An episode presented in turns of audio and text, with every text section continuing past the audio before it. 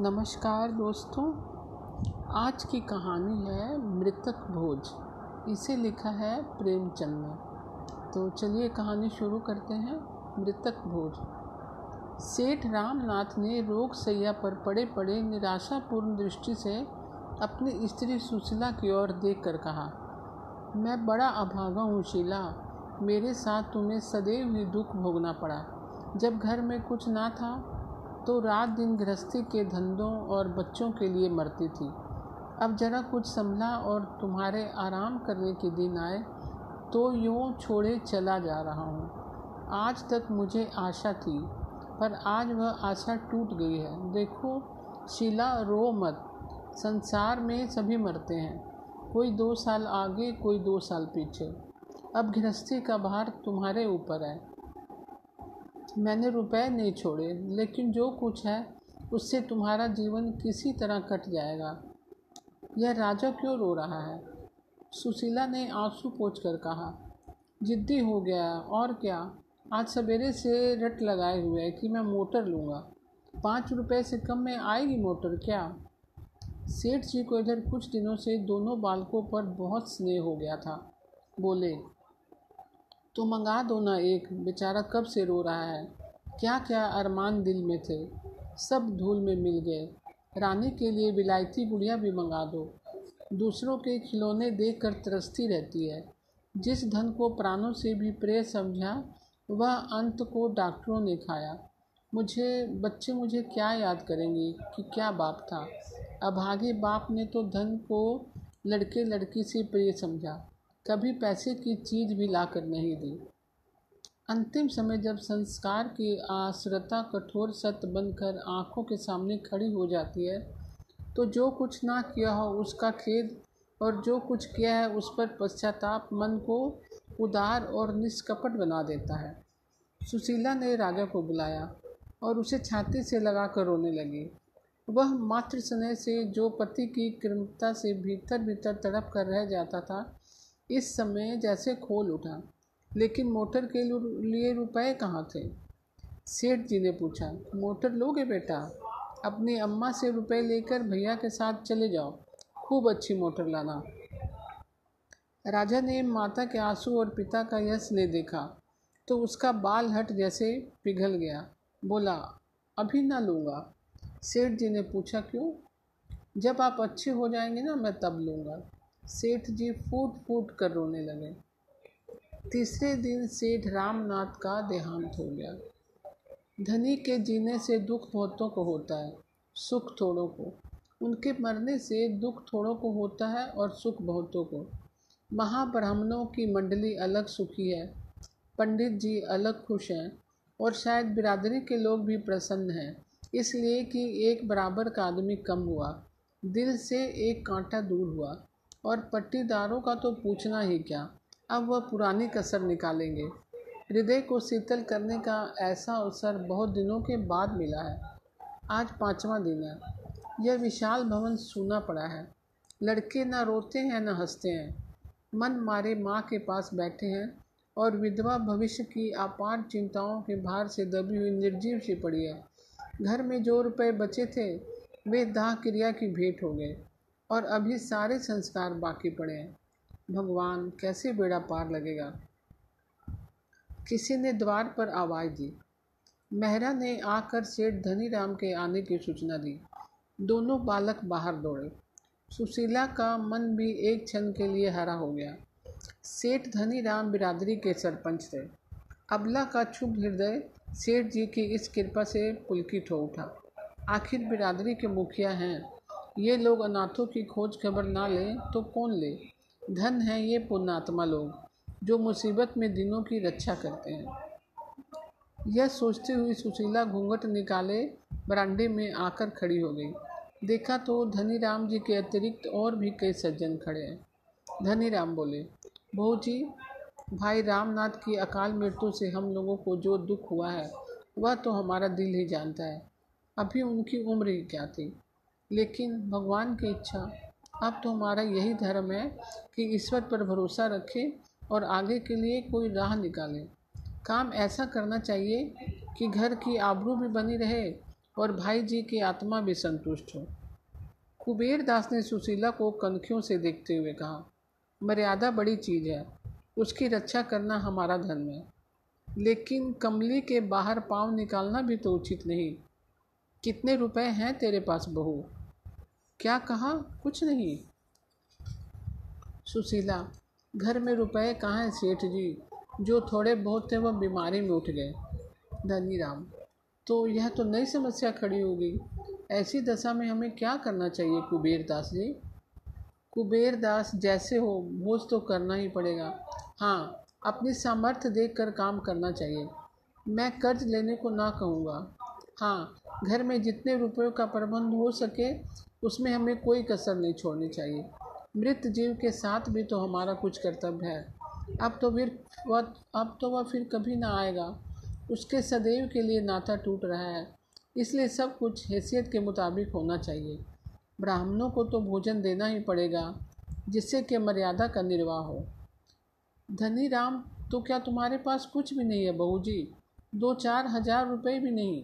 सुशीला, मैं आपसे सत्य कहती हूँ, मेरे पास कुछ नहीं, ऐसे समय झूठ बोलूँगी क्या? धनीराम ने कुबेरदास की ओर अर्थ अर्ध अविश्वास से देखकर कहा, तब तो यह मकान बेचना पड़ेगा। कुबेरदास, इसके सिवा और क्या हो सकता है? नाक कटाना तो अच्छा नहीं। रामनाथ का कितना नाम था, बिरादरी के स्तंभ थे। यही इस समय एक उपाय है। बीस हज़ार रुपये मेरे आते हैं, सूद बट्टा लगाकर कोई पच्चीस हज़ार रुपये मेरे हो जाएंगे, बाकी भोज में खर्च हो जाएगा। अगर कुछ बच रहा तो बाल बच्चों के काम आ जाएगा। धनीराम, आपके यहाँ कितने पर बंधक रखा था? कुबेरदास, बीस हज़ार रुपये पर, रुपए सैकड़े सूद। धनीराम, मैंने तो कुछ कम सुना है। कुबेरदास, उसका तो रहनामा रखा है, जबानी बातचीत थोड़ी ही है, मैं दो चार हजार के लिए झूठ नहीं बोलूँगा। धनीराम, नहीं नहीं, यह मैं कब कहता हूँ। तो तूने सुन लिया भाई, पंचों की सलाह है कि मकान बेच दिया जाए। सुशीला का छोटा भाई संत पाल भी उसी समय आ पहुंचा। यह अंतिम वाक्य उसके कान में पड़ गया। बोल उठा, किस लिए मकान बेच दिया जाए? बिरादरी के भोज के लिए। बिरादरी तो खा पी कर रहा लेगी, इन अनाथों की रक्षा कैसे होगी? इनके भविष्य के लिए भी तो कुछ सोचना चाहिए। धनीराम ने कोप भरी आंखों से देखकर कहा, आपको इन मामलों में टांग अड़ाने का कोई अधिकार नहीं। केवल भविष्य की चिंता करने से काम नहीं चलता, मृतक का पीछा भी किसी तरह सुधारना ही पड़ता है। आपका क्या बिगड़ेगा, हंसी तो हमारी होगी।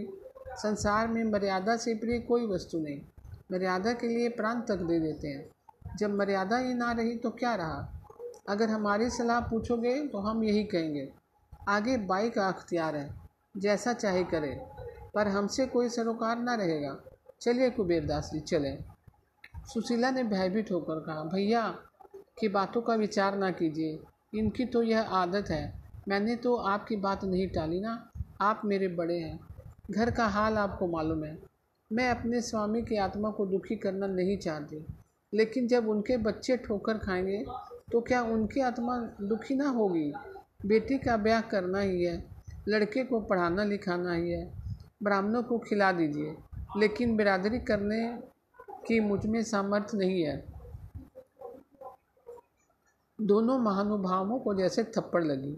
इतना बड़ा अधर्म, भला ऐसी बात भी जबान से निकाली जाती है? पंच लोग अपने मुंह में कालिख न लगने देंगे। दुनिया विधवा को ना हंसेगी, हंसी होगी पंचों की। यह जग हंसाई वे कैसे सह सकते हैं? ऐसे घर के द्वार पर झांकना भी पाप है। सुशीला रो कर बोली, मैं अनाथ हूँ, नादान हूँ, मुझ पर क्रोध ना कीजिए। आप लोग ही मुझे छोड़ देंगे तो मेरा कैसे निर्वाह होगा? इतने में दो महाशय और आविराजे, एक बहुत मोटे और दूसरे बहुत दुबले। नाम भी गुणों के अनुसार था, भीमचंद और दुर्बलदास।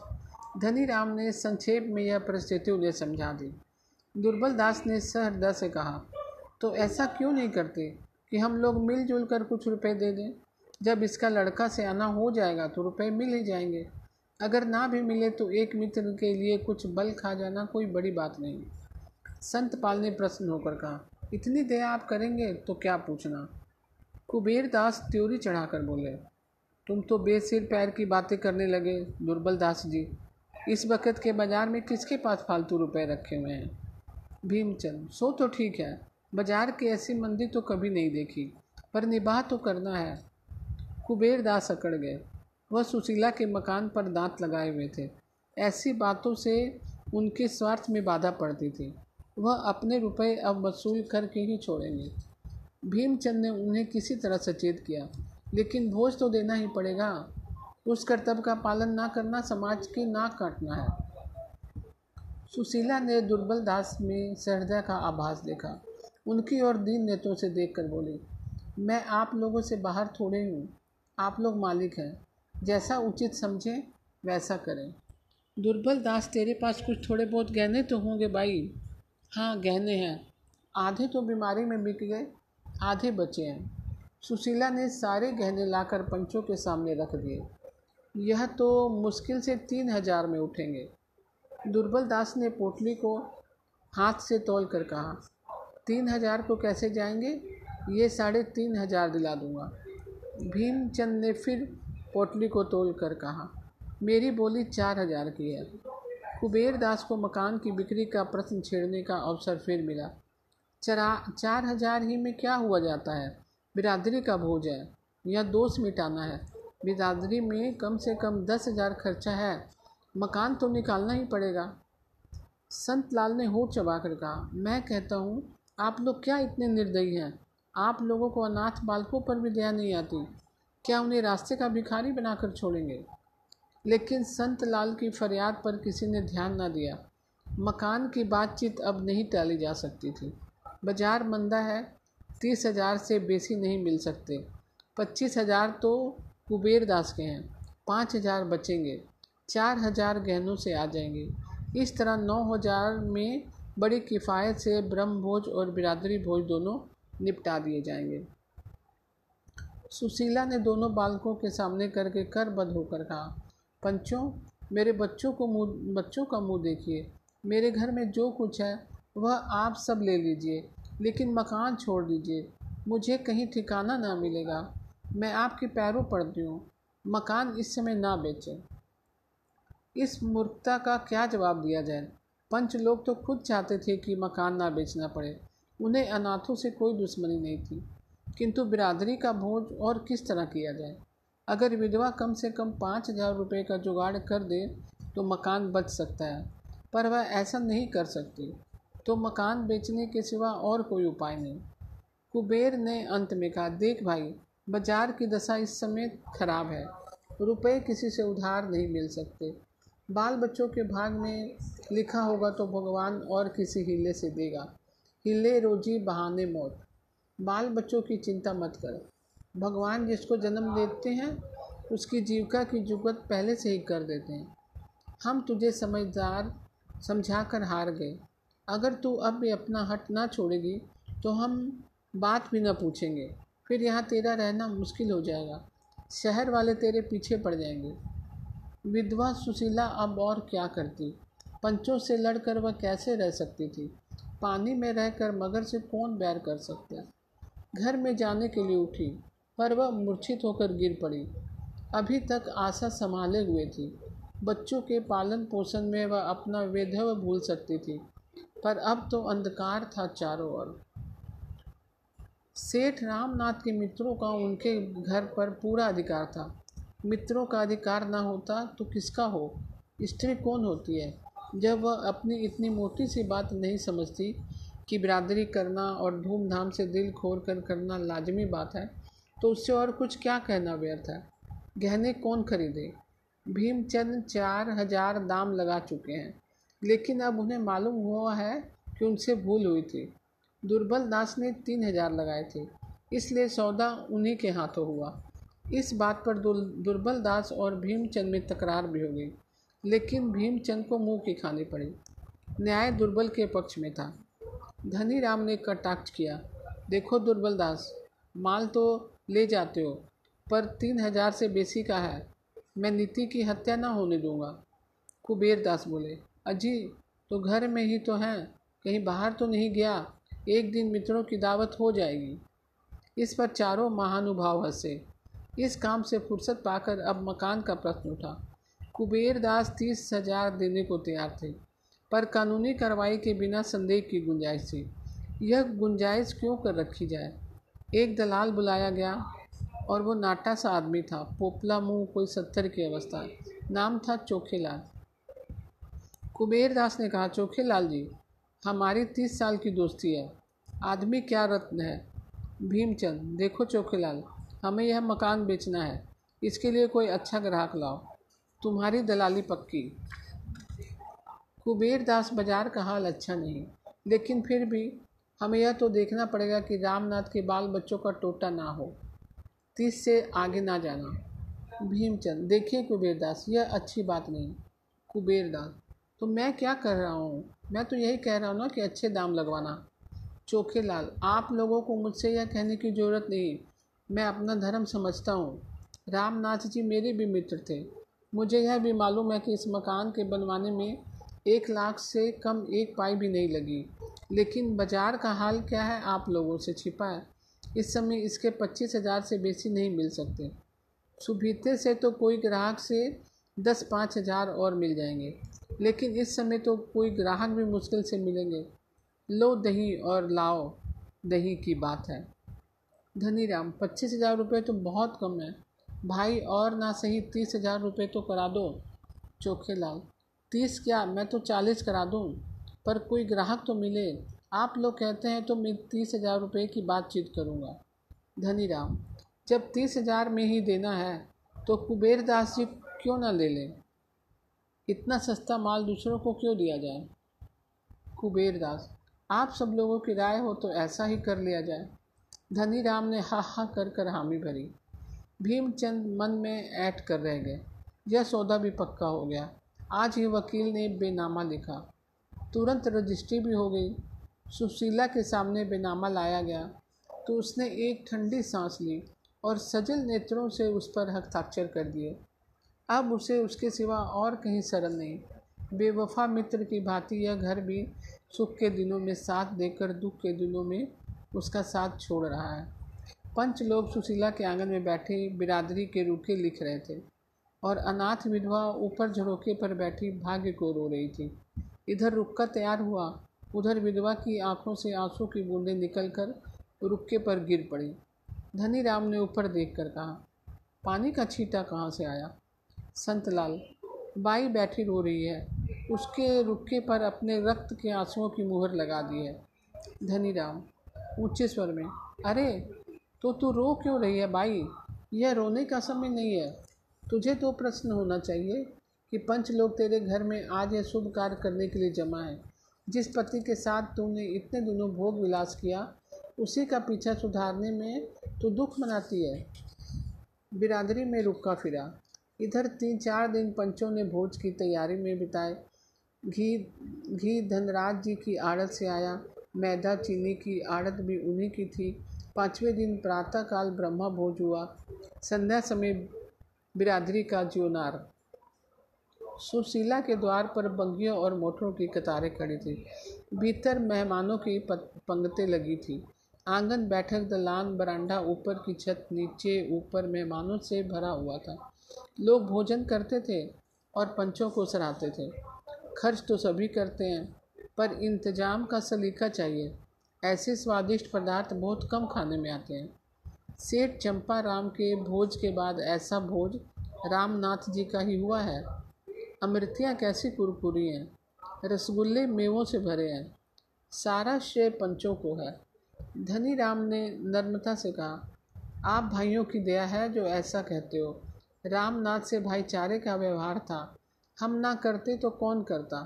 चार दिन से सोना नसीब नहीं हुआ।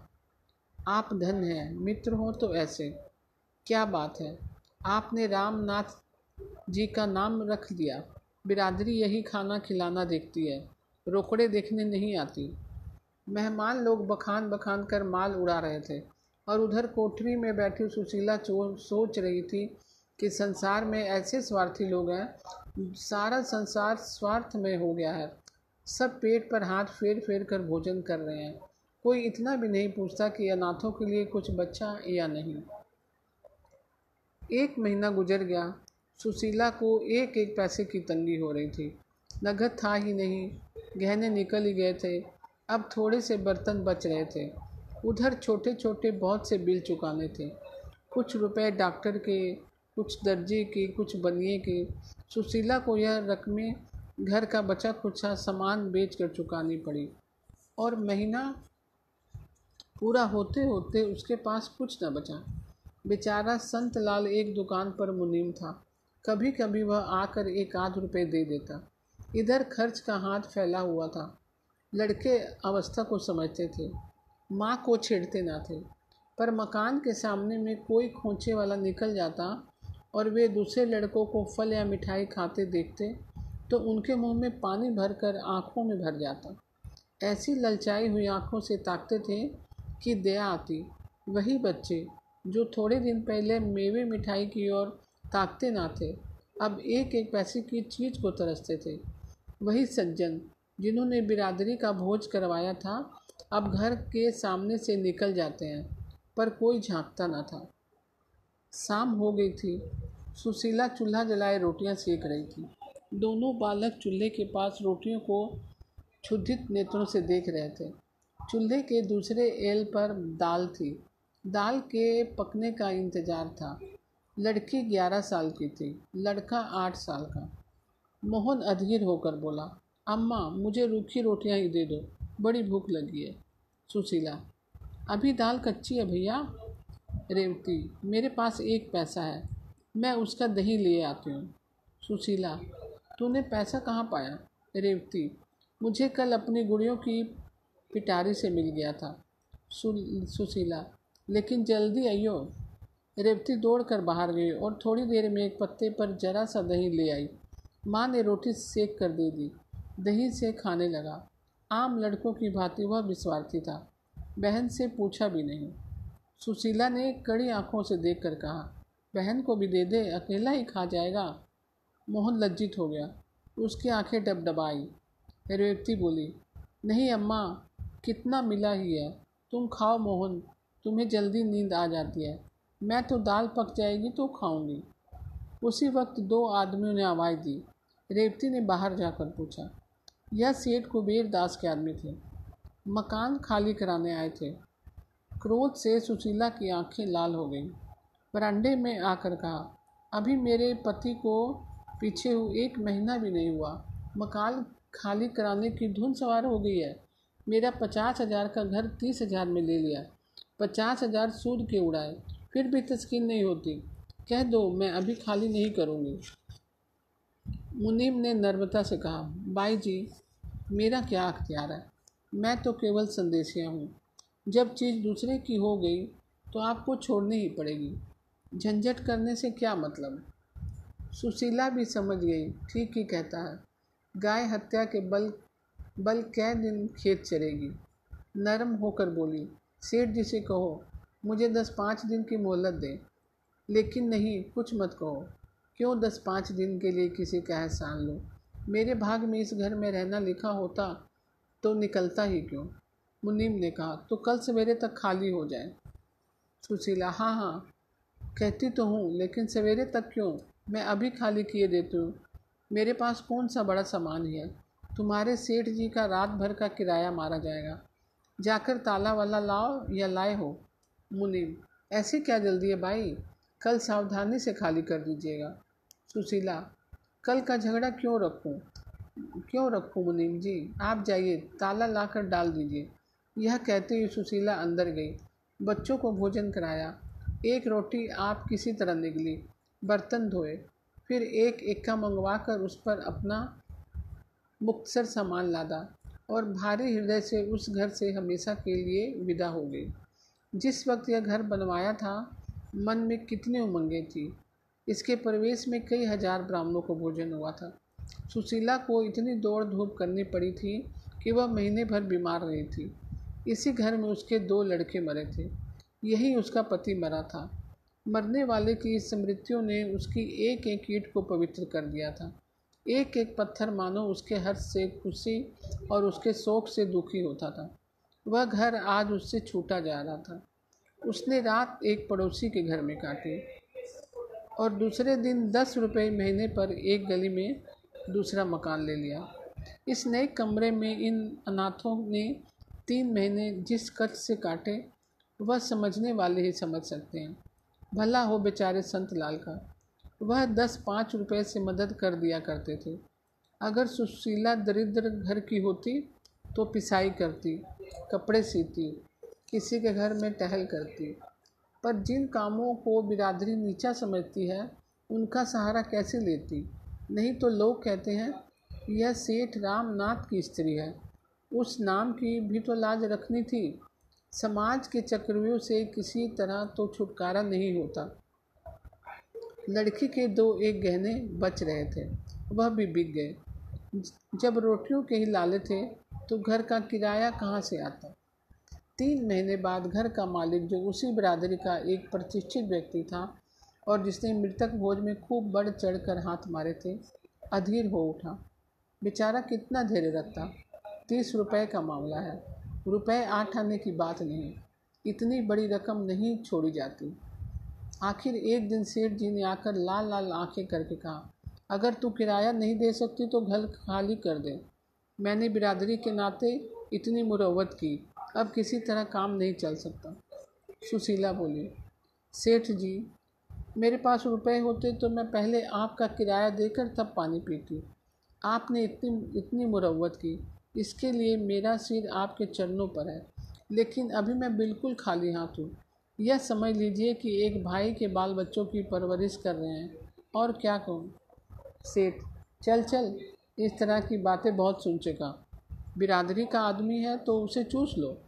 कोई मुसलमान होता तो उसे चुपके से महीने महीने दे देती, नहीं तो उसने निकाल बाहर किया होता। मैं बिरादरी का हूँ, इसलिए मुझे किराया देने की दरकार नहीं, मुझे मांगना ही नहीं चाहिए। यही तो बिरादरी के साथ करना चाहिए। उसी समय रेवती भी आकर खड़ी हो गई। सेठ जी ने उसे सिर से पाँव तक देखा और तब किसी कारण से बोले, अच्छा यह लड़की यह लड़की तो सयानी हो गई है, कहीं इसकी सगाई की बातचीत नहीं की। रेवती तुरंत भाग गई। सुशीला ने इन शब्दों में आत्मीयता की झलक पाकर पुलकित कंठ से कहा, अभी तो कहीं बातचीत नहीं हुई सेठ जी, घर का किराया तक तो अदा नहीं कर सकती, सगाई क्या करूँगी, फिर अभी छोटी भी तो है। सेठ जी ने तुरंत शास्त्रों का आधार लिया। कन्याओं के विवाह की यही अवस्था है। धर्म को कभी नहीं छोड़ना चाहिए। किराए की कोई बात नहीं।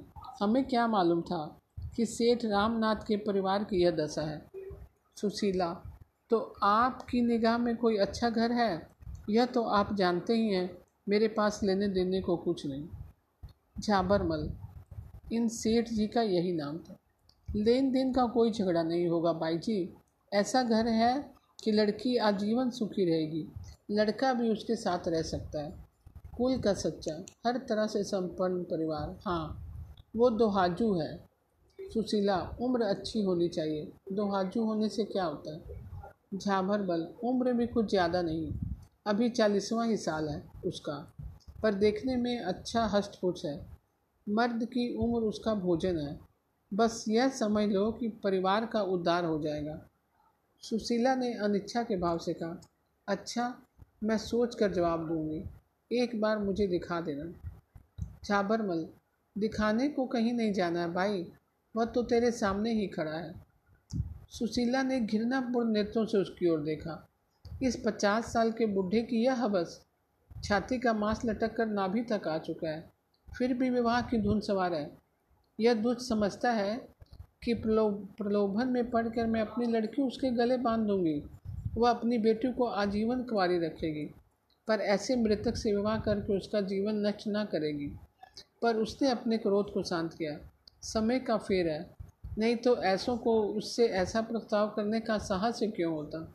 बोली, आपकी इस कृपा के लिए आपको धन्यवाद देती हूँ सेठ जी, पर मैं कन्या का विवाह आपसे नहीं कर सकती। झाबरमल, तो और क्या तू समझती है कि तेरी कन्या के लिए बिरादरी में कोई कुमार मिल जाएगा। सुशीला, मेरी लड़की कुंवारी ही रहेगी। झाबरमल, और रामनाथ जी के नाम को कलंकित करेगी। सुशीला, तुम्हें मुझसे ऐसी बातें करते लाज नहीं आती। नाम के लिए घर खोया, संपत्ति खोई, पर कन्या कुएं में नहीं डुबा सकती।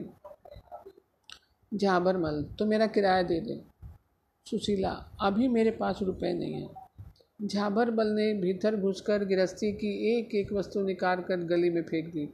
घड़ा फूट गया, मटके टूट गए, संदूक के कपड़े बिखर गए। सुशीला तटस्थ खड़ी अपने अधीन की यह क्रूर कीड़ा देखती रही। घर का यो विध्वंस करके झाबरमल ने घर में ताला डाल दिया और अदालत से रुपए वसूल करने की धमकी देकर चले गए। बड़ों के पास धन होता है, छोटों के पास हृदय होता है। धन से बड़े बड़े व्यापार होते हैं, बड़े बड़े महल बनते हैं, नौकर चाकर होते हैं, सवारी शिकारी होती है, हृदय से संवेदना होती है, आंसू निकलते हैं। उसी मकान से मिली एक साग भाजी बेचने वाली खटकिन की दुकान थी। वृद्धा विधवा निपुती स्त्री थी, बाहर से आग भीतर से पानी। झाबरमल को सैकड़ों सुनाई और सुशीला की एक एक चीज़ उठाकर अपने घर ले गई। मेरे घर में रहो बहू, मुरवत में आ गई, नहीं तो उसके मूछें उखाड़ लेती। मौत सिर पर नाच रही है, आगे नाथ न पीछे पगा, और धन के पीछे मरा जाता है, जाने छाती पर लात कर ले जाएगा। तुम चलो मेरे घर में रहो, मेरे यहाँ किसी बात का खटका नहीं, बस मैं अकेली हूँ, एक टुकड़ा मुझे भी दे देना।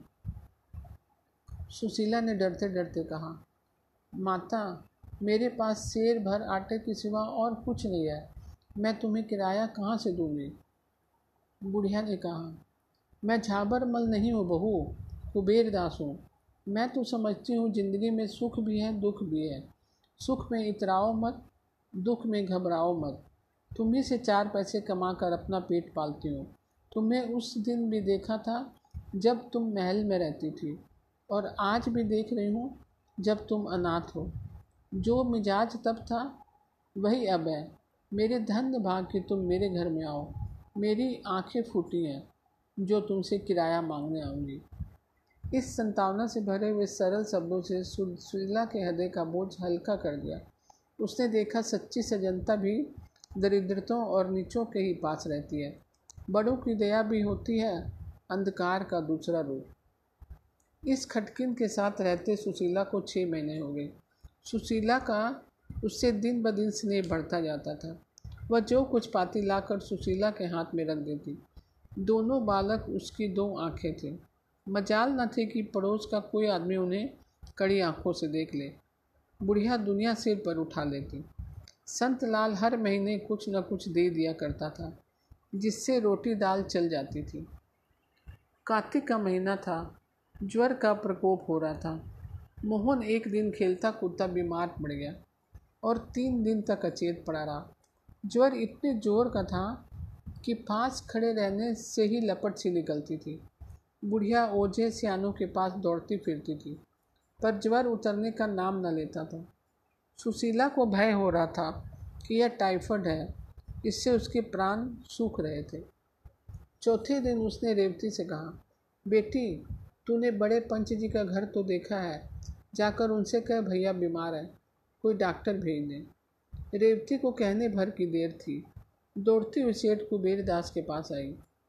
कुबेरदास बोले, डॉक्टर की फीस सोलह है, तेरी माँ दे देगी। रेवती ने निराश होकर कहा, अम्मा के पास रुपए कहाँ हैं? कुबेरदास, तो फिर किस मुँह से मैं मेरे डॉक्टर को बुलाती है? तेरा मामा कहाँ है? उनसे जाकर कहा सेवा समिति से कोई डॉक्टर बुला ले जाए, नहीं तो खैराती अस्पताल में क्यों नहीं लड़के को ले जाती। यहाँ अभी वही पुरानी बू समाई हुई है। कैसी मूर्ख स्त्री है, घर में टका नहीं और डॉक्टर का हुक्म लगा दिया। समझती होगी फीस पंच की दे देंगे। पंच जी क्यों फीस दें? बिरादरी का धन धर्म कार्य के लिए है या उड़ाने के लिए? रेवती माँ के पास लौटी, पर जो कुछ सुनना था वह उससे ना कह सकी। घाव पर नमक क्यों छिड़के, बहाना बना दिया पंच जी कहीं गए हैं। सुशीला तो मुनीम से क्यों नहीं कहा? यहाँ क्या कोई मिठाई खाया जाता था जो थोड़ी दौड़ी चली आई। इसी वक्त संत लाल एक वैद्य जी को लेकर आ पहुँचे। वैद्य भी एक दिन आकर दूसरे दिन ना लौटे। सेवा समिति के डॉक्टर भी भी दो दिन बड़ी मन्नतों से आए, फिर उन्हें भी अवकाश ना रहा और मोहन की दशा दिनों दिन बिगड़ती जाती थी। महीना बीत गया पर ज्वर ऐसा चढ़ा कि एक क्षण के लिए भी ना उतरा। उसका चेहरा इतना सूख गया कि देख कर दया आती थी। ना कुछ बोलता ना कहता, यहाँ तक कि करवट भी ना बदल सकता। पड़े पड़े देह की खाल फट गई, सिर के बाल गिर गए, हाथ पाँव लकड़ी हो गए। संत लाल काम से छुट्टी पाता तो आ जाता, पर इससे क्या होता, तीमारदारी दया तो नहीं है। एक दिन संध्या समय उसके हाथ ठंडे हो गए, माता के प्राण पहले ही इसे सूखे हुए थे। यह हाल देखकर रोने पिटने लगी। मिन्नतें तो बहुतेरी हो चुकी थी। रोते हुई मोहन की खाट के साथ फेरे करके धागा बांध कर बोली, भगवान यही मेरे जीवन की कमाई है। अपना सर्वस्व खोकर भी मैं बालक को छाती से लगाए हुए संतुष्ट थी, लेकिन यह चोट ना सही जाएगी। तुम इसे अच्छा कर दो, इसके बदले मुझे उठा लो, बस मैं यही दया चाहती हूँ। दया में संसार के रहस्य को कौन समझ सकता है? क्या हम में से बहुतों को यह अनुभव नहीं कि जिस दिन हमने बेईमानी करके कुछ रुपए उड़ाए, उसी दिन उस रकम का दुगना नुकसान हो गया। सुशीला को उसी दिन रात को ज्वर आ गया और उसी दिन मोहन का ज्वर उतर गया। बच्चे की सेवा शुश्रूषा में आधी तो यूं ही रह गई थी। इस बीमारी ने ऐसा पकड़ा कि फिर ना छोड़ा। मालूम नहीं देवता बैठे सुन रहे थे या क्या, उसकी याचना अचरज पूरी हुई। पंद्रहवें दिन मोहन चारपाई से उठकर माँ के पास आया और उसकी छाती पर सिर रख कर रोने लगा। माता ने उसे गले में बाहें डालकर उसे छाती से लगा लिया और बोली, क्यों रोते हो बेटा, मैं अच्छी हो जाऊँगी। अब मुझे क्या चिंता है, भगवान पालने वाले हैं, वही तुम्हारे रक्षक हैं, वही तुम्हारे पिता हैं। अब मैं सब तरफ से निश्चिंत हूँ, जल्द अच्छी हो जाऊँगी। मोहन बोला, जिया तो कहती है अम्मा अब ना अच्छी होगी। सुशीला ने बालक का चुम्बन लेकर कहा, जिया पगली है, उसे कहने दो, मैं तुम्हें छोड़कर कहीं ना जाऊँगी, मैं सदा तुम्हारे साथ रहूँगी। हाँ, जिस दिन तुम कोई अपराध करोगे, किसी की कोई चीज़ उठा लोगे, उसी दिन मैं मर जाऊंगी। मोहन ने प्रसन्न प्रसन्न होकर कहा, तो तुम मेरे पास से कभी नहीं जाओगी माँ? सुशीला ने कहा, कभी नहीं बेटा, कभी नहीं बेटा। उसी रात को दुख और विपत्ति की मारी हुई यह अनाथ विधवा दोनों अनाथ बालकों को भगवान पर छोड़कर परलोक सिधार गई। इस घटना को तीन साल हो गए थे। मोहन और रेवती दोनों उसी वृद्धा के पास रहते थे। बुढ़िया माँ तो नहीं है, लेकिन माँ से बढ़कर है। रोज़ मोहन को रात की रखी रोटियाँ खिलाकर गुरुजी की पाठशाला में पहुँचा आती, छुट्टी के समय जाकर लिवा आती। रेवती का अब चौदहवां साल है। वह घर का सारा काम पीसना, कूटना, चौका, बर्तन झाड़ू बहारा करती। बुढ़िया सौदा बेचने चली जाती तो वह दुकान पर भी आ बैठती। एक दिन बड़े पंच सेठ कुबेरदास ने उसे बुला भेजा और बोले, तुझे दुकान पर बैठते शर्म नहीं आती? सारी बिरादरी की नाक कटा रही है। खबरदार जो कल से दुकान पर बैठी। मैंने तेरे पानी ग्रहण के लिए झाबरमल जी को पक्का कर लिया है। सेठानी ने समर्थन किया, तू अब सियानी हो गई है बेटी, अब तेरा इस तरह बैठना अच्छा नहीं। लोग तरह तरह की बातें करने लगते हैं। सेठ झाबरमल तो राजी ही ना होते थे। हमने बहुत कह सुनकर राजी किया है, बस समझ ले कि रानी हो जाएगी। लाखों की संपत्ति है, लाखों की। तेरे धन भाग ही ऐसा वर मिला है।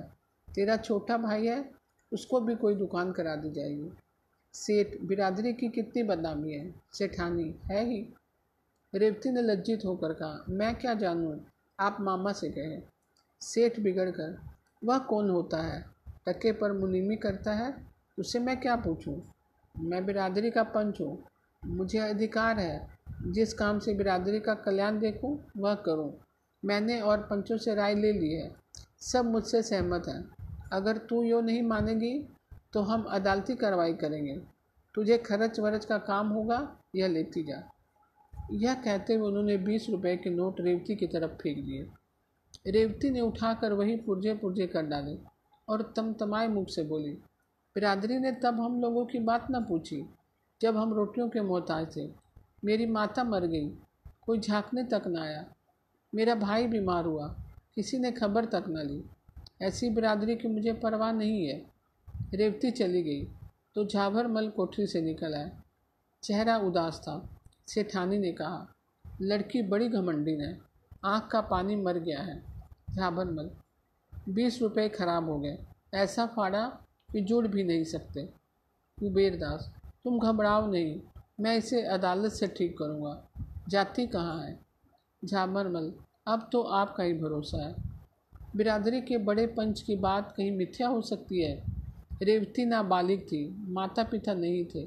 ऐसी दशा में पंचों का उस पर पूरा अधिकार था। वह बिरादरी के दबाव में नहीं रहना चाहती, ना चाहे।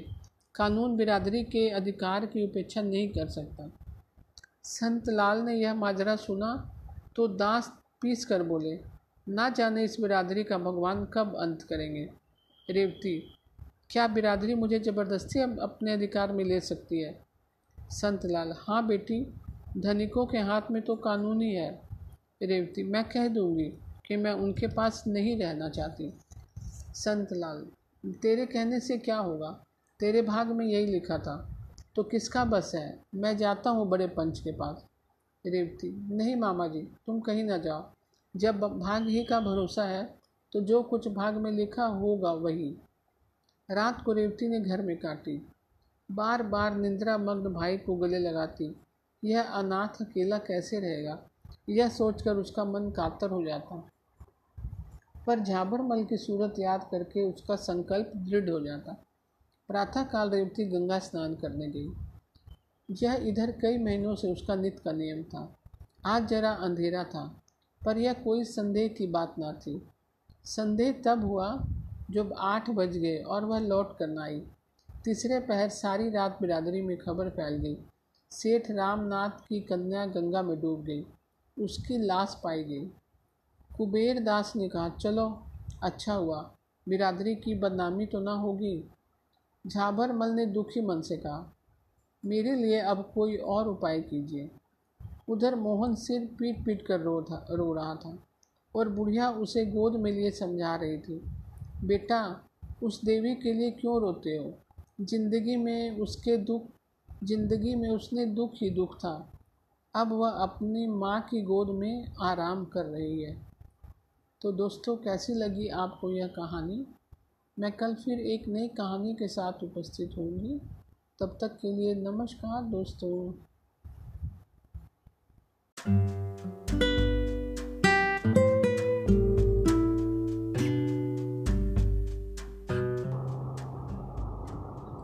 नमस्कार दोस्तों, आज की कहानी है मृतक भोज। इसे लिखा है प्रेमचंद ने। तो चलिए कहानी शुरू करते हैं। मृतक भोज। सेठ रामनाथ ने रोग सैया पर पड़े पड़े निराशापूर्ण दृष्टि से अपनी स्त्री सुशीला की ओर देखकर कहा, मैं बड़ा अभागा हूँ शीला, मेरे साथ तुम्हें सदैव ही दुख भोगना पड़ा। जब घर में कुछ ना था तो रात दिन गृहस्थी के धंधों और बच्चों के लिए मरती थी। अब जरा कुछ संभला और तुम्हारे आराम करने के दिन आए तो यूँ छोड़े चला जा रहा हूँ। आज तक मुझे आशा थी, पर आज वह आशा टूट गई है। देखो शीला, रो मत, संसार में सभी मरते हैं, कोई दो साल आगे कोई दो साल पीछे। अब गृहस्थी का भार तुम्हारे ऊपर है। मैंने रुपए नहीं छोड़े, लेकिन जो कुछ है उससे तुम्हारा जीवन किसी तरह कट जाएगा। यह राजा क्यों रो रहा है? सुशीला ने आंसू पोंछकर कहा, जिद्दी हो गया और क्या, आज सवेरे से रट लगाए हुए है कि मैं मोटर लूँगा। पाँच रुपए से कम में आएगी मोटर क्या। सेठ जी को इधर कुछ दिनों से दोनों बालकों पर बहुत स्नेह हो गया था। बोले, तो मंगा दो ना एक, बेचारा कब से रो रहा है। क्या क्या अरमान दिल में थे, सब धूल में मिल गए। रानी के लिए विलायती गुड़िया भी मंगा दो। दूसरों के खिलौने देखकर तरसती रहती है। जिस धन को प्राणों से भी प्रिय समझा, वह अंत को डॉक्टरों ने खाया। मुझे बच्चे मुझे क्या याद करेंगे कि क्या बाप था। अभागे बाप ने तो धन को लड़के लड़की से प्रिय समझा, कभी पैसे की चीज़ भी लाकर नहीं दी। अंतिम समय जब संस्कार की आश्रता कठोर सत्य बनकर आंखों के सामने खड़ी हो जाती है, तो जो कुछ ना किया हो उसका खेद और जो कुछ किया है उस पर पश्चाताप मन को उदार और निष्कपट बना देता है। सुशीला ने राघव को बुलाया और उसे छाती से लगाकर रोने लगी। वह मातृ स्नेह से, जो पति की कृपणता से भीतर भीतर तड़प कर रह जाता था, इस समय जैसे खोल उठा। लेकिन मोटर के लिए रुपए कहाँ थे? सेठ जी ने पूछा। मोटर लोगे बेटा? अपनी अम्मा से रुपए लेकर भैया के साथ चले जाओ, खूब अच्छी मोटर लाना। राजा ने माता के आंसू और पिता का यह स्नेह देखा तो उसका बाल हट जैसे पिघल गया। बोला, अभी ना लूँगा।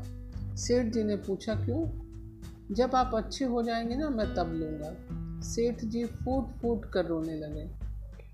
तीसरे दिन सेठ रामनाथ का देहांत हो गया। धनी के जीने से दुख बहुतों को होता है, सुख थोड़ों को। उनके मरने से दुख थोड़ों को होता है और सुख बहुतों को। महाब्राह्मणों की मंडली अलग सुखी है, पंडित जी अलग खुश हैं, और शायद बिरादरी के लोग भी प्रसन्न हैं, इसलिए कि एक बराबर का आदमी कम हुआ, दिल से एक कांटा दूर हुआ। और पट्टीदारों का तो पूछना ही क्या, अब वह पुरानी कसर निकालेंगे। हृदय को शीतल करने का ऐसा अवसर बहुत दिनों के बाद मिला है। आज पाँचवां दिन है। यह विशाल भवन सूना पड़ा है। लड़के न रोते हैं न हंसते हैं, मन मारे माँ के पास बैठे हैं और विधवा भविष्य की अपार चिंताओं के भार से दबी हुई निर्जीव सी पड़ी है। घर में जो रुपए बचे थे वे दाह क्रिया की भेंट हो गए और अभी सारे संस्कार बाकी पड़े हैं। भगवान, कैसे बेड़ा पार लगेगा। किसी ने द्वार पर आवाज़ दी। मेहरा ने आकर सेठ धनीराम के आने की सूचना दी।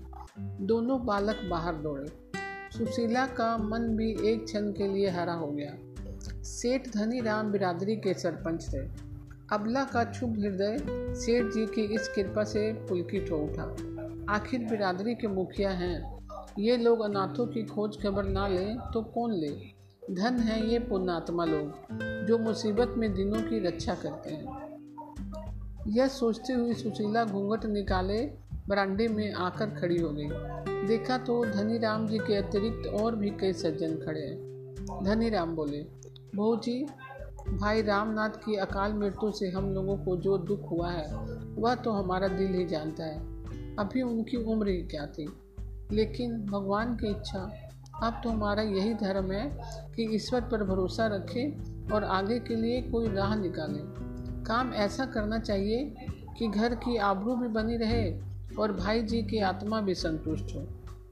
कुबेरदास ने सुशीला को कनखियों से देखते हुए कहा, मर्यादा बड़ी चीज़ है, उसकी रक्षा करना हमारा धर्म है, लेकिन कमली के बाहर पाँव निकालना भी तो उचित नहीं। कितने रुपए हैं तेरे पास बहू? क्या कहा? कुछ नहीं। सुशीला, घर में रुपए कहाँ हैं सेठ जी? जो थोड़े बहुत थे वह बीमारी में उठ गए। धनीराम, तो यह तो नई समस्या खड़ी हो गई। ऐसी दशा में हमें क्या करना चाहिए कुबेरदास जी? कुबेरदास, जैसे हो बोझ तो करना ही पड़ेगा। हाँ, अपनी सामर्थ्य देखकर काम करना चाहिए। मैं कर्ज लेने को ना कहूँगा। हाँ, घर में जितने रुपयों का प्रबंध हो सके उसमें हमें कोई कसर नहीं छोड़नी चाहिए। मृत जीव के साथ भी तो हमारा कुछ कर्तव्य है।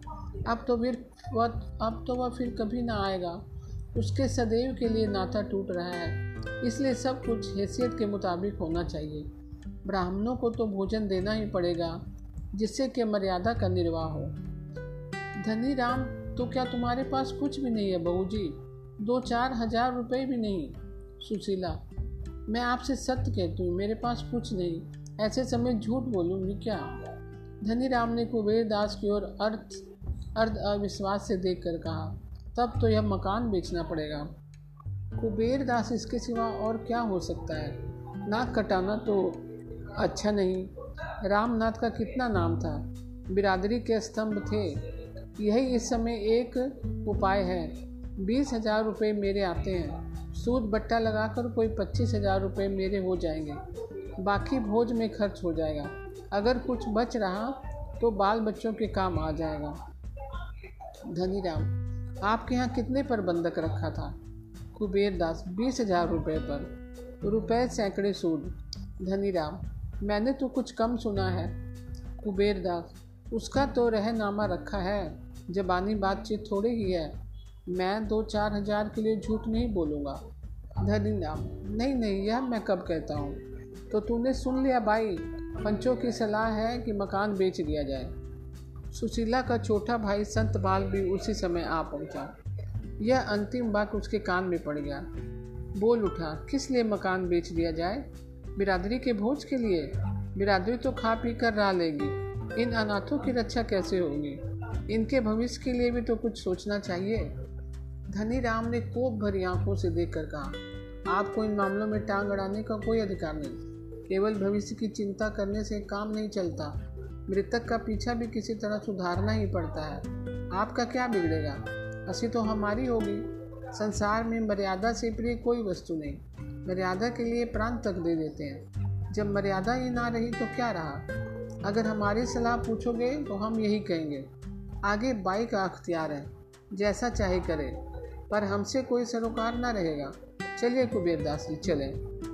सुशीला ने भयभीत होकर कहा, भैया की बातों का विचार ना कीजिए, इनकी तो यह आदत है। मैंने तो आपकी बात नहीं टाली ना, आप मेरे बड़े हैं, घर का हाल आपको मालूम है।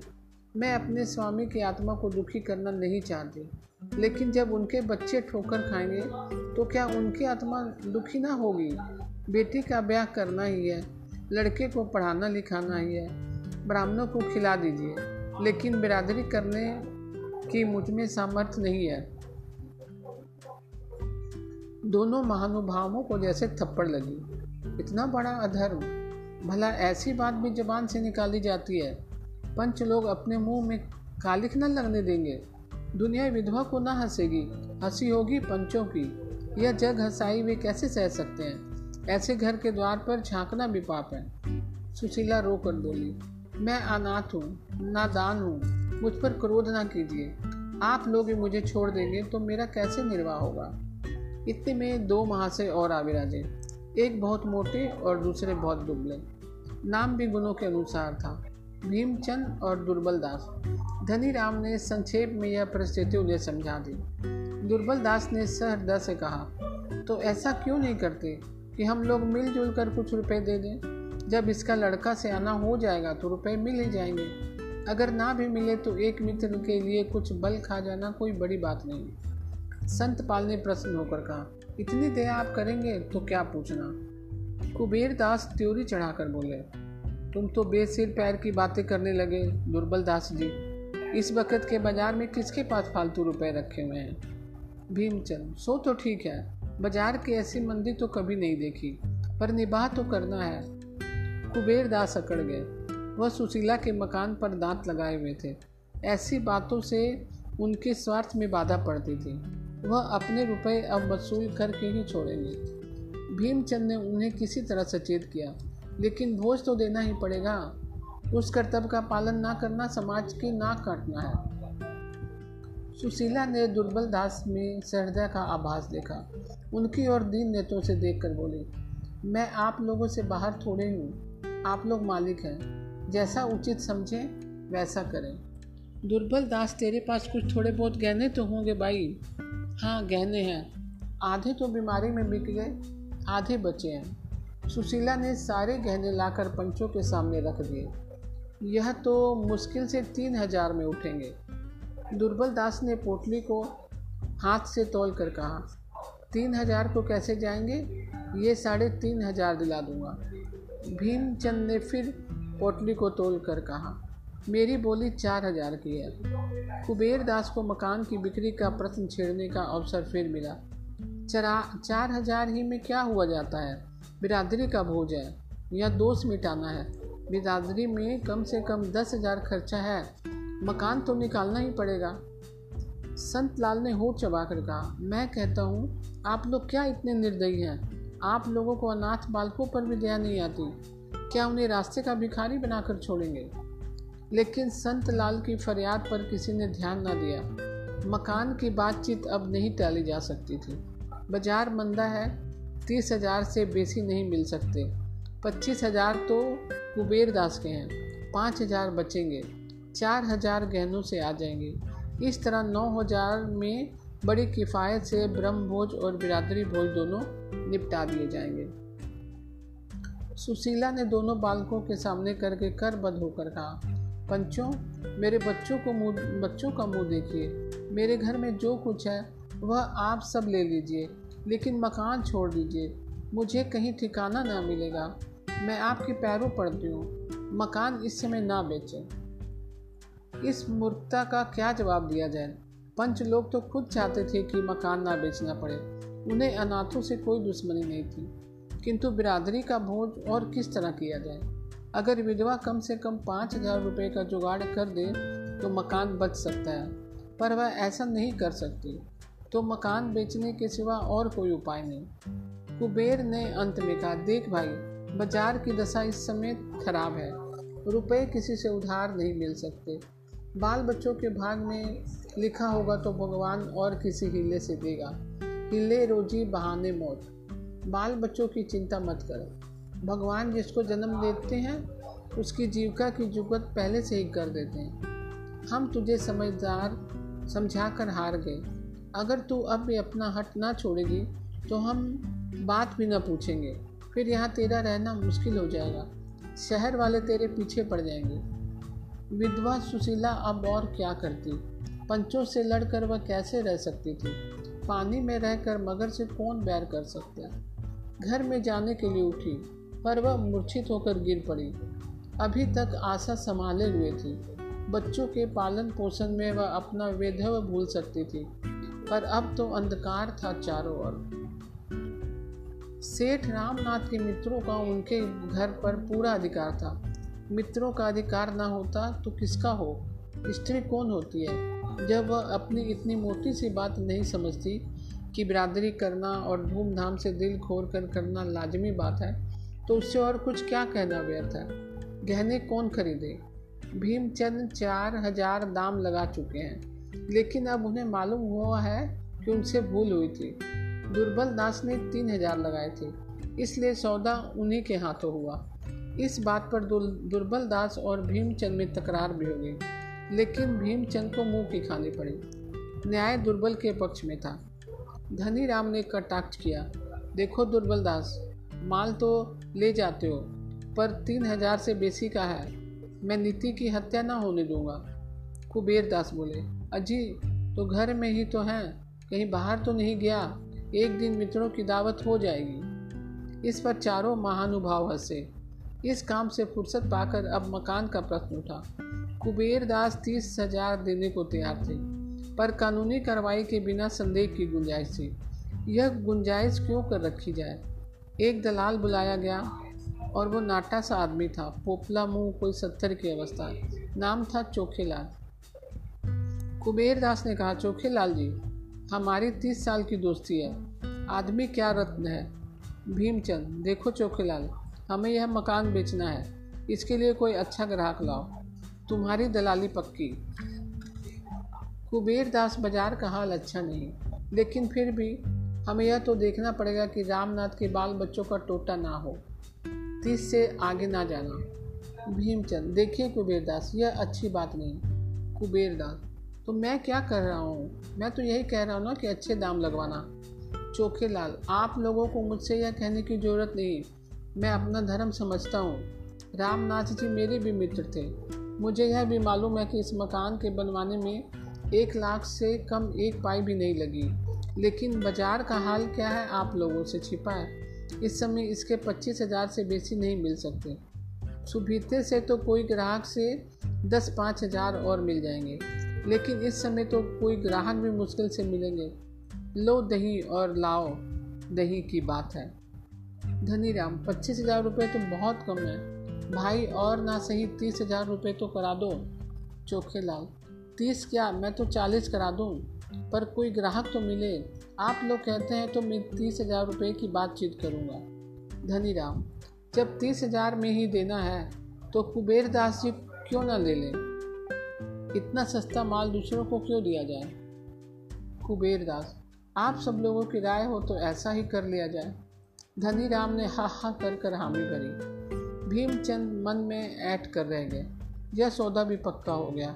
आज ही वकील ने बेनामा लिखा, तुरंत रजिस्ट्री भी हो गई। सुशीला के सामने बेनामा लाया गया तो उसने एक ठंडी सांस ली और सजल नेत्रों से उस पर हस्ताक्षर कर दिए।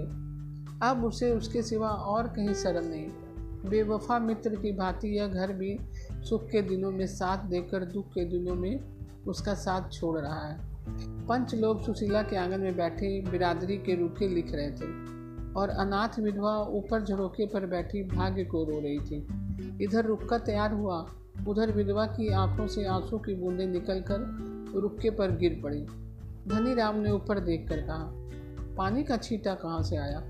संत लाल, बाई बैठी रो रही है, उसके रुक्के पर अपने रक्त के आंसुओं की मुहर लगा दी है। धनीराम ऊंचे स्वर में, अरे तो तू रो क्यों रही है बाई? यह रोने का समय नहीं है। तुझे तो प्रश्न होना चाहिए कि पंच लोग तेरे घर में आज यह शुभ कार्य करने के लिए जमा है। जिस पति के साथ तुमने इतने दिनों भोग विलास किया, उसी का पीछा सुधारने में तो दुख मनाती है। बिरादरी में रुका फिरा।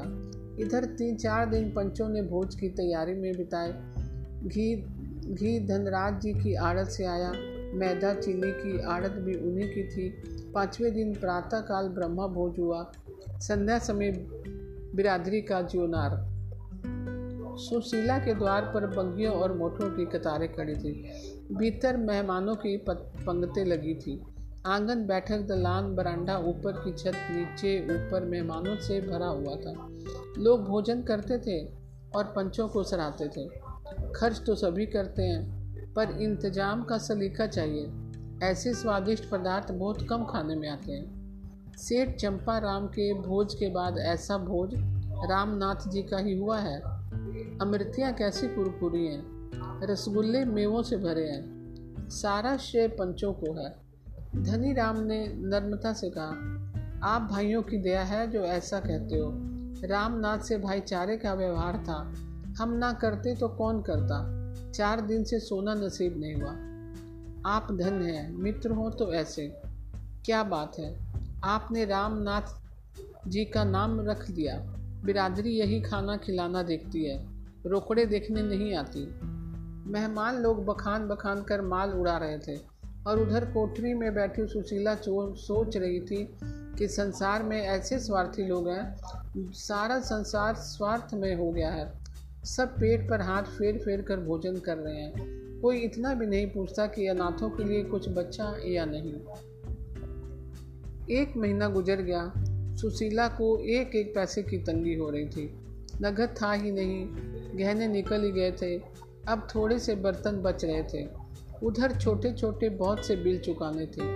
कुछ रुपए डॉक्टर के, कुछ दर्जी के, कुछ बनिए के। सुशीला को यह रकमें घर का बचा खुचा सामान बेच कर चुकानी पड़ी और महीना पूरा होते होते उसके पास कुछ न बचा। बेचारा संत लाल एक दुकान पर मुनीम था। कभी कभी वह आकर एक आध रुपये दे देता। इधर खर्च का हाथ फैला हुआ था। लड़के अवस्था को समझते थे, माँ को छेड़ते ना थे, पर मकान के सामने में कोई खोंचे वाला निकल जाता और वे दूसरे लड़कों को फल या मिठाई खाते देखते तो उनके मुंह में पानी भरकर आंखों में भर जाता। ऐसी ललचाई हुई आंखों से ताकते थे कि दया आती। वही बच्चे जो थोड़े दिन पहले मेवे मिठाई की ओर ताकते ना थे, अब एक एक पैसे की चीज़ को तरसते थे। वही सज्जन जिन्होंने बिरादरी का भोज करवाया था, अब घर के सामने से निकल जाते हैं, पर कोई झांकता ना था। शाम हो गई थी। सुशीला चूल्हा जलाए रोटियां सेक रही थी। दोनों बालक चूल्हे के पास रोटियों को क्षुधित नेत्रों से देख रहे थे। चूल्हे के दूसरे एल पर दाल थी। दाल के पकने का इंतज़ार था। लड़की ग्यारह साल की थी, लड़का आठ साल का। मोहन अधीर होकर बोला, अम्मा मुझे रूखी रोटियां ही दे दो, बड़ी भूख लगी है। सुशीला, अभी दाल कच्ची है भैया। रेवती, मेरे पास एक पैसा है, मैं उसका दही ले आती हूँ। सुशीला, तूने पैसा कहाँ पाया? रेवती, मुझे कल अपनी गुड़ियों की पिटारी से मिल गया था। सुशीला, लेकिन जल्दी आइयो। रेवती दौड़कर बाहर गई और थोड़ी देर में एक पत्ते पर जरा सा दही ले आई। माँ ने रोटी सेक कर दे दी। दही से खाने लगा। आम लड़कों की भांति वह विस्वार्थी था। बहन से पूछा भी नहीं। सुशीला ने कड़ी आंखों से देखकर कहा, बहन को भी दे दे, अकेला ही खा जाएगा। मोहन लज्जित हो गया, उसकी आंखें डबडबाई। रेवती बोली, नहीं अम्मा, कितना मिला ही है, तुम खाओ मोहन, तुम्हें जल्दी नींद आ जाती है, मैं तो दाल पक जाएगी तो खाऊंगी। उसी वक्त दो आदमियों ने आवाज़ दी। रेवती ने बाहर जाकर पूछा, यह सेठ कुबेरदास के आदमी थे, मकान खाली कराने आए थे। क्रोध से सुशीला की आंखें लाल हो गईं। बरामदे में आकर कहा, अभी मेरे पति को पीछे एक महीना भी नहीं हुआ, मकान खाली कराने की धुन सवार हो गई है। मेरा पचास हज़ार का घर तीस हज़ार में ले लिया, पचास हज़ार सूद के उड़ाए, फिर भी तस्कीन नहीं होती। कह दो मैं अभी खाली नहीं करूँगी। मुनीम ने नम्रता से कहा, बाई जी, मेरा क्या अख्तियार है, मैं तो केवल संदेशिया हूँ, जब चीज़ दूसरे की हो गई तो आपको छोड़नी ही पड़ेगी, झंझट करने से क्या मतलब। सुशीला भी समझ गई, ठीक ही कहता है, गाय हत्या के बल बल कै दिन खेत चरेगी। नरम होकर बोली, सेठ जी से कहो मुझे दस पाँच दिन की मोहलत दें। लेकिन नहीं, कुछ मत कहो, क्यों दस पाँच दिन के लिए किसी का एहसान लो। मेरे भाग में इस घर में रहना लिखा होता तो निकलता ही क्यों। मुनीम ने कहा, तो कल सवेरे तक खाली हो जाए। सुशीला, हाँ हाँ कहती तो हूँ, लेकिन सवेरे तक क्यों, मैं अभी खाली किए देती हूँ। मेरे पास कौन सा बड़ा सामान है, तुम्हारे सेठ जी का रात भर का किराया मारा जाएगा। जाकर ताला वाला लाओ या लाए हो। मुनीम, ऐसी क्या जल्दी है भाई, कल सावधानी से खाली कर दीजिएगा। सुशीला, कल का झगड़ा क्यों रखूं क्यों रखूं मुनीम जी, आप जाइए, ताला लाकर डाल दीजिए। यह कहते हुए सुशीला अंदर गई, बच्चों को भोजन कराया, एक रोटी आप किसी तरह निगली, बर्तन धोए, फिर एक एक्का मंगवा कर उस पर अपना मुख्तसर सामान लादा और भारी हृदय से उस घर से हमेशा के लिए विदा हो गई। जिस वक्त यह घर बनवाया था, मन में कितनी उमंगें थी। इसके प्रवेश में कई हजार ब्राह्मणों को भोजन हुआ था। सुशीला को इतनी दौड़ धूप करनी पड़ी थी कि वह महीने भर बीमार रही थी। इसी घर में उसके दो लड़के मरे थे, यही उसका पति मरा था। मरने वाले की इस स्मृतियों ने उसकी एक एक ईंट को पवित्र कर दिया था। एक एक पत्थर मानो उसके हर्ष से खुशी और उसके शोक से दुखी होता था। वह घर आज उससे छूटा जा रहा था। उसने रात एक पड़ोसी के घर में काटी और दूसरे दिन दस रुपये महीने पर एक गली में दूसरा मकान ले लिया। इस नए कमरे में इन अनाथों ने तीन महीने जिस कष्ट से काटे, वह समझने वाले ही समझ सकते हैं। भला हो बेचारे संत लाल का, वह दस पाँच रुपये से मदद कर दिया करते थे। अगर सुशीला दरिद्र घर की होती तो पिसाई करती, कपड़े सीती, किसी के घर में टहल करती, पर जिन कामों को बिरादरी नीचा समझती है उनका सहारा कैसे लेती। नहीं तो लोग कहते हैं यह सेठ रामनाथ की स्त्री है, उस नाम की भी तो लाज रखनी थी। समाज के चक्रव्यूह से किसी तरह तो छुटकारा नहीं होता। लड़की के दो एक गहने बच रहे थे, वह भी बिक गए। जब रोटियों के ही लाले थे तो घर का किराया कहाँ से आता। तीन महीने बाद घर का मालिक, जो उसी बिरादरी का एक प्रतिष्ठित व्यक्ति था और जिसने मृतक भोज में खूब बढ़ चढ़कर हाथ मारे थे, अधीर हो उठा। बेचारा कितना धैर्य रखता। तीस रुपए का मामला है, रुपए आठ आने की बात नहीं, इतनी बड़ी रकम नहीं छोड़ी जाती। आखिर एक दिन सेठ जी ने आकर लाल लाल आंखें करके कहा, अगर तू किराया नहीं दे सकती तो घर खाली कर दे। मैंने बिरादरी के नाते इतनी मुरव्वत की, अब किसी तरह काम नहीं चल सकता। सुशीला बोली, सेठ जी, मेरे पास रुपए होते तो मैं पहले आपका किराया देकर तब पानी पीती। आपने इतनी इतनी मुरव्वत की, इसके लिए मेरा सिर आपके चरणों पर है, लेकिन अभी मैं बिल्कुल खाली हाथ हूँ।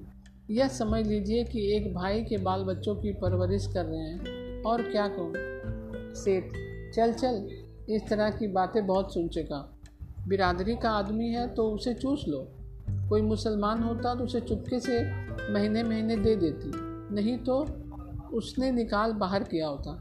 मैं बिरादरी का हूँ, इसलिए मुझे किराया देने की दरकार नहीं, मुझे मांगना ही नहीं चाहिए। यही तो बिरादरी के साथ करना चाहिए। उसी समय रेवती भी आकर खड़ी हो गई। सेठ जी ने उसे सिर से पांव तक देखा और तब किसी कारण से बोले, अच्छा यह लड़की यह लड़की तो सयानी हो गई है, कहीं इसकी सगाई की बातचीत नहीं की। रेवती तुरंत भाग गई। सुशीला ने इन शब्दों में आत्मीयता की झलक पाकर पुलकित कंठ से कहा, अभी तो कहीं बातचीत नहीं हुई सेठ जी, घर का किराया तक तो अदा नहीं कर सकती, सगाई क्या करूँगी, फिर अभी छोटी भी तो है। सेठ जी ने तुरंत शास्त्रों का आधार दिया, कन्याओं के विवाह की यही अवस्था है, धर्म को कभी नहीं छोड़ना चाहिए। किराए की कोई बात नहीं, हमें क्या मालूम था कि सेठ रामनाथ के परिवार की यह दशा है। सुशीला, तो आपकी निगाह में कोई अच्छा घर है?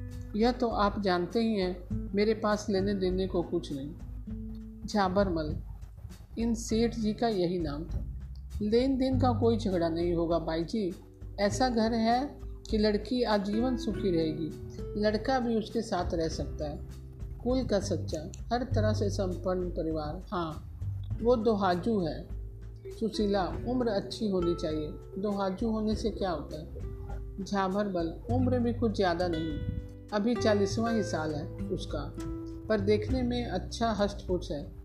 मर्द की उम्र उसका भोजन है, बस यह समझ लो कि परिवार का उद्धार हो जाएगा। सुशीला ने अनिच्छा के भाव से कहा, अच्छा मैं सोच कर जवाब दूंगी, एक बार मुझे दिखा देना। झाबरमल, दिखाने को कहीं नहीं जाना है भाई, वह तो तेरे सामने ही खड़ा है। सुशीला ने घृणापूर्ण नेत्रों से उसकी ओर देखा। इस पचास साल के बूढ़े की यह हवस, छाती का मांस लटक कर नाभि तक आ चुका है, फिर भी विवाह की धुन सवार है। यह दुष्ट समझता है कि प्रलोभन में पड़कर मैं अपनी लड़की उसके गले बांध दूंगी, वह अपनी बेटी को आजीवन कुंवारी रखेगी, पर ऐसे मृतक से विवाह करके उसका जीवन नष्ट न करेगी। पर उसने अपने क्रोध को शांत किया, समय का फेर है, नहीं तो ऐसों को उससे ऐसा प्रस्ताव करने का साहस ही क्यों होता।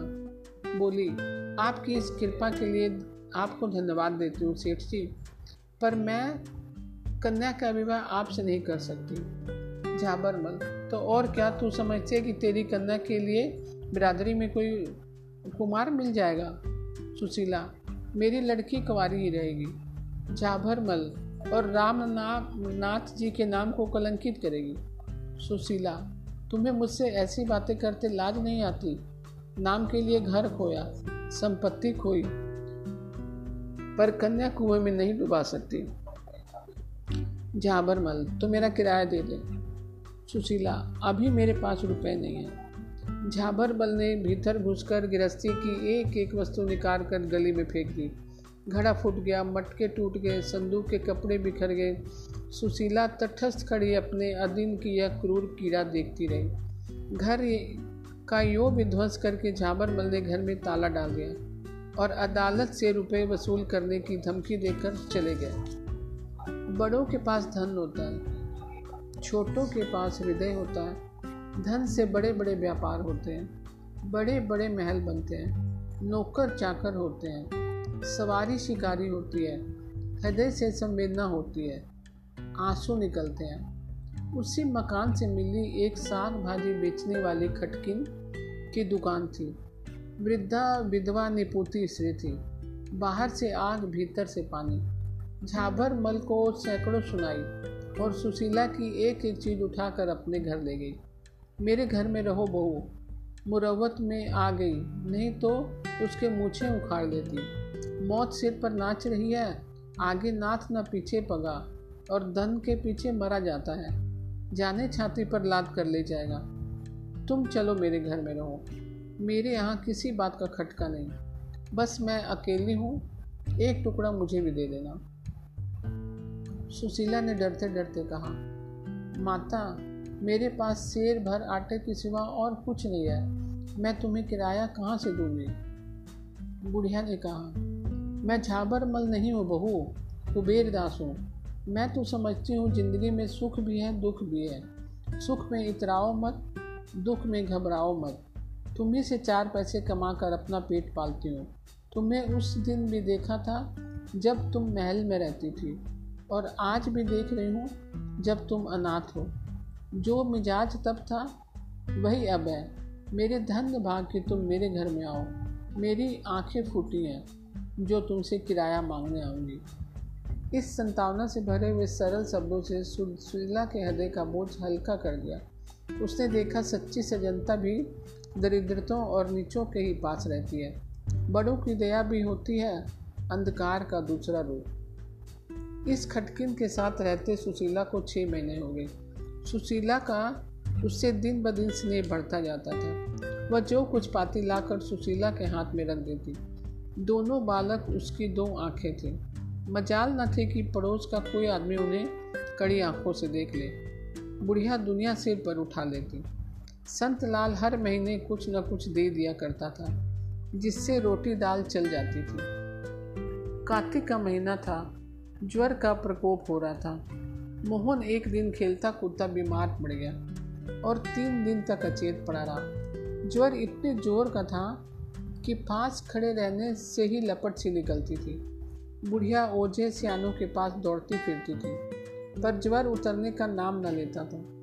सुशीला को भय हो रहा था कि यह टाइफाइड है, इससे उसके प्राण सूख रहे थे। चौथे दिन उसने रेवती से कहा, बेटी तूने बड़े पंच जी का घर तो देखा है, जाकर उनसे कह भैया बीमार है, कोई डॉक्टर भेज दे। रेवती को कहने भर की देर थी, दौड़ती हुई सेठ कुबेरदास के पास आई।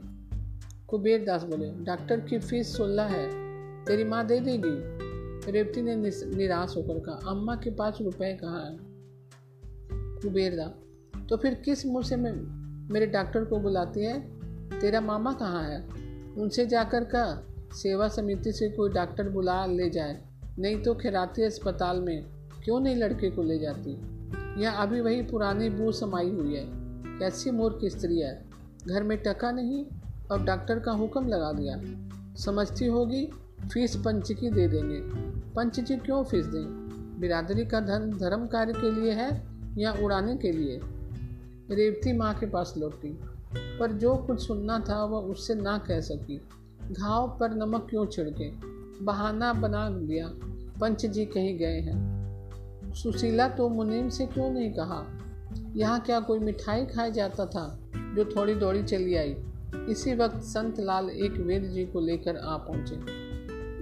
वैद्य भी एक दिन आकर दूसरे दिन ना लौटे। सेवा समिति के डॉक्टर भी भी दो दिन बड़ी मन्नतों से आए, फिर उन्हें भी अवकाश ना रहा और मोहन की दशा दिनों दिन बिगड़ती जाती थी। महीना बीत गया, पर ज्वर ऐसा चढ़ा कि एक क्षण के लिए भी ना उतरा। उसका चेहरा इतना सूख गया कि देखकर दया आती थी। ना कुछ बोलता ना कहता, यहाँ तक कि करवट भी ना बदल सकता। पड़े पड़े देह की खाल फट गई, सिर के बाल गिर गए, हाथ पाँव लकड़ी हो गए। संत लाल काम से छुट्टी पाता तो आ जाता, पर इससे क्या होता, तीमारदारी दया तो नहीं है। एक दिन संध्या समय उसके हाथ ठंडे हो गए, माता के प्राण पहले ही इसे सूखे हुए थे। यह हाल देखकर रोने पिटने लगी। मिन्नतें तो बहुत तेरी हो चुकी थी। रोती हुई मोहन की खाट के साथ फेरे करके धागा बांध कर बोली, भगवान यही मेरे जीवन की कमाई है। अपना सर्वस्व खोकर भी मैं बालक को छाती से लगाए हुए संतुष्ट थी, लेकिन यह चोट ना सही जाएगी। तुम इसे अच्छा कर दो, इसके बदले मुझे उठा लो, बस मैं यही दया चाहती हूँ। दया में संसार के रहस्य को कौन समझ सकता है? क्या हम में से बहुतों को यह अनुभव नहीं कि जिस दिन हमने बेईमानी करके कुछ रुपए उड़ाए, उसी दिन उस रकम का दुगना नुकसान हो गया। सुशीला को उसी दिन रात को ज्वर आ गया और उसी दिन मोहन का ज्वर उतर गया। बच्चे की सेवा शुश्रूषा में आधी तो यूं ही रह गई थी। इस बीमारी ने ऐसा पकड़ा कि फिर ना छोड़ा। मालूम नहीं देवता बैठे सुन रहे थे या क्या, उसकी याचना अक्षरश पूरी हुई। पंद्रहवें दिन मोहन चारपाई से उठकर माँ के पास आया और उसकी छाती पर सिर रख कर रोने लगा। माता ने उसे गले में बाहें डालकर उसे छाती से लगा लिया और बोली, क्यों रोते हो बेटा, मैं अच्छी हो जाऊँगी, अब मुझे क्या चिंता है। भगवान पालने वाले हैं, वही तुम्हारे रक्षक हैं, वही तुम्हारे पिता हैं। अब मैं सब तरफ से निश्चिंत हूँ, जल्द अच्छी हो जाऊँगी। मोहन बोला, जिया तो कहती है अम्मा अब ना अच्छी होगी। सुशीला ने बालक का चुंबन लेकर कहा, जिया पगली है, उसे कहने दो। मैं तुम्हें छोड़कर कहीं ना जाऊंगी, मैं सदा तुम्हारे साथ रहूंगी। हाँ, जिस दिन तुम कोई अपराध करोगे, किसी की कोई चीज़ उठा लोगे, उसी दिन मैं मर जाऊंगी। मोहन ने प्रश्न प्रसन्न होकर कहा, तो तुम मेरे पास से कभी नहीं जाओगी माँ? सुशीला ने कहा, कभी नहीं बेटा, कभी नहीं बेटा। उसी रात को दुख और विपत्ति की मारी हुई है अनाथ विधवा दोनों अनाथ बालकों को भगवान पर छोड़कर परलोक सिधार गई। इस घटना को तीन साल हो गए थे। मोहन और रेवती दोनों उसी वृद्धा के पास रहते थे। बुढ़िया माँ तो नहीं है, लेकिन माँ से बढ़कर है। रोज मोहन को रात की रखी रोटियां खिलाकर गुरुजी की पाठशाला में पहुंचा आती, छुट्टी के समय जाकर लिवा आती। रेवती का अब चौदहवां साल है। वह घर का सारा काम पीसना, कूटना, चौका, बर्तन, झाड़ू, बहारा करती। बुढ़िया सौदा बेचने चली जाती तो वह दुकान पर भी आ बैठती। एक दिन बड़े पंच सेठ कुबेरदास ने उसे बुला भेजा और बोले, तुझे दुकान पर बैठते शर्म नहीं आती? सारी बिरादरी की नाक कटा रही है। खबरदार जो कल से दुकान पर बैठी। मैंने तेरे पानी ग्रहण के लिए झाबरमल जी को पक्का कर लिया है। सेठानी ने समर्थन किया, तू अब सियानी हो गई है बेटी, अब तेरा इस तरह बैठना अच्छा नहीं। लोग तरह तरह की बातें करने लगते हैं। सेठ झाबरमल तो राजी ही ना होते थे। हमने बहुत कह सुनकर राजी किया है, बस समझ ले कि रानी हो जाएगी। लाखों की संपत्ति है, लाखों की। तेरे धन भाग ही ऐसा वर मिला है। तेरा छोटा भाई है, उसको भी कोई दुकान करा दी जाएगी। सेठ, बिरादरी की कितनी बदनामी है। सेठानी, है ही। रेवती ने लज्जित होकर कहा, मैं क्या जानूं, आप मामा से कहें। सेठ बिगड़ कर, वह कौन होता है, टके पर मुनीमी करता है, उसे मैं क्या पूछूं? मैं बिरादरी का पंच हूँ, मुझे अधिकार है। जिस काम से बिरादरी का कल्याण देखूं वह करूं। मैंने और पंचों से राय ले ली है, सब मुझसे सहमत हैं। अगर तू यो नहीं मानेगी तो हम अदालती कार्रवाई करेंगे। तुझे खर्च वर्च का काम होगा, यह लेती जा। यह कहते हुए उन्होंने बीस रुपए के नोट रेवती की तरफ फेंक दिए। रेवती ने उठाकर वही पुर्जे पुर्जे कर डाले और तमतमाए मुख से बोली, बिरादरी ने तब हम लोगों की बात न पूछी जब हम रोटियों के मोहताज थे। मेरी माता मर गई, कोई झांकने तक न आया। मेरा भाई बीमार हुआ, किसी ने खबर तक न ली। ऐसी बिरादरी की मुझे परवाह नहीं है। रेवती चली गई तो झाबरमल कोठरी से निकल आए। चेहरा उदास था। सेठानी ने कहा, लड़की बड़ी घमंडी है, आँख का पानी मर गया है। झाबरमल, बीस रुपये खराब हो गए, ऐसा फाड़ा कि जुड़ भी नहीं सकते। कुबेरदास, तुम घबराओ नहीं, मैं इसे अदालत से ठीक करूँगा। जाति कहाँ है? झाबरमल, अब तो आपका ही भरोसा है। बिरादरी के बड़े पंच की बात कहीं मिथ्या हो सकती है। रेवती नाबालिग थी, माता पिता नहीं थे। ऐसी दशा में पंचों का उस पर पूरा अधिकार था। वह बिरादरी के दबाव में नहीं रहना चाहती, ना चाहे। कानून बिरादरी के अधिकार की उपेक्षा नहीं कर सकता। संत लाल ने यह माजरा सुना तो दास पीस कर बोले, ना जाने इस बिरादरी का भगवान कब अंत करेंगे। रेवती, क्या बिरादरी मुझे ज़बरदस्ती अब अपने अधिकार में ले सकती है? संतलाल, हाँ बेटी, धनिकों के हाथ में तो कानून ही है। रेवती, मैं कह दूंगी कि मैं उनके पास नहीं रहना चाहती। संतलाल, तेरे कहने से क्या होगा, तेरे भाग में यही लिखा था, तो किसका बस है। मैं जाता हूँ बड़े पंच के पास। रेवती, नहीं मामा जी, तुम कहीं ना जाओ। जब भाग ही का भरोसा है तो जो कुछ भाग में लिखा होगा वही। रात को रेवती ने घर में काटी। बार बार निंद्रा मग्न भाई को गले लगाती। यह अनाथ अकेला कैसे रहेगा, यह सोचकर उसका मन कातर हो जाता, पर झाबरमल की सूरत याद करके उसका संकल्प दृढ़ हो जाता। प्रातःकाल रेवती गंगा स्नान करने गई। यह इधर कई महीनों से उसका नित का नियम था। आज जरा अंधेरा था, पर यह कोई संदेह की बात ना थी। संदेह तब हुआ जब आठ बज गए और वह लौट कर आई। तीसरे पहर सारी रात बिरादरी में खबर फैल गई। सेठ रामनाथ की कन्या गंगा में डूब गई, उसकी लाश पाई गई। कुबेरदास ने कहा, चलो अच्छा हुआ, बिरादरी की बदनामी तो ना होगी। झाबरमल ने दुखी मन से कहा, मेरे लिए अब कोई और उपाय कीजिए। उधर मोहन सिर पीट पीट कर रो था रो रहा था और बुढ़िया उसे गोद में लिए समझा रही थी, बेटा उस देवी के लिए क्यों रोते हो, जिंदगी में उसके दुख जिंदगी में उसने दुख ही दुख था, अब वह अपनी माँ की गोद में आराम कर रही है। तो दोस्तों, कैसी लगी आपको यह कहानी? मैं कल फिर एक नई कहानी के साथ उपस्थित होंगी। तब तक के लिए नमस्कार दोस्तों।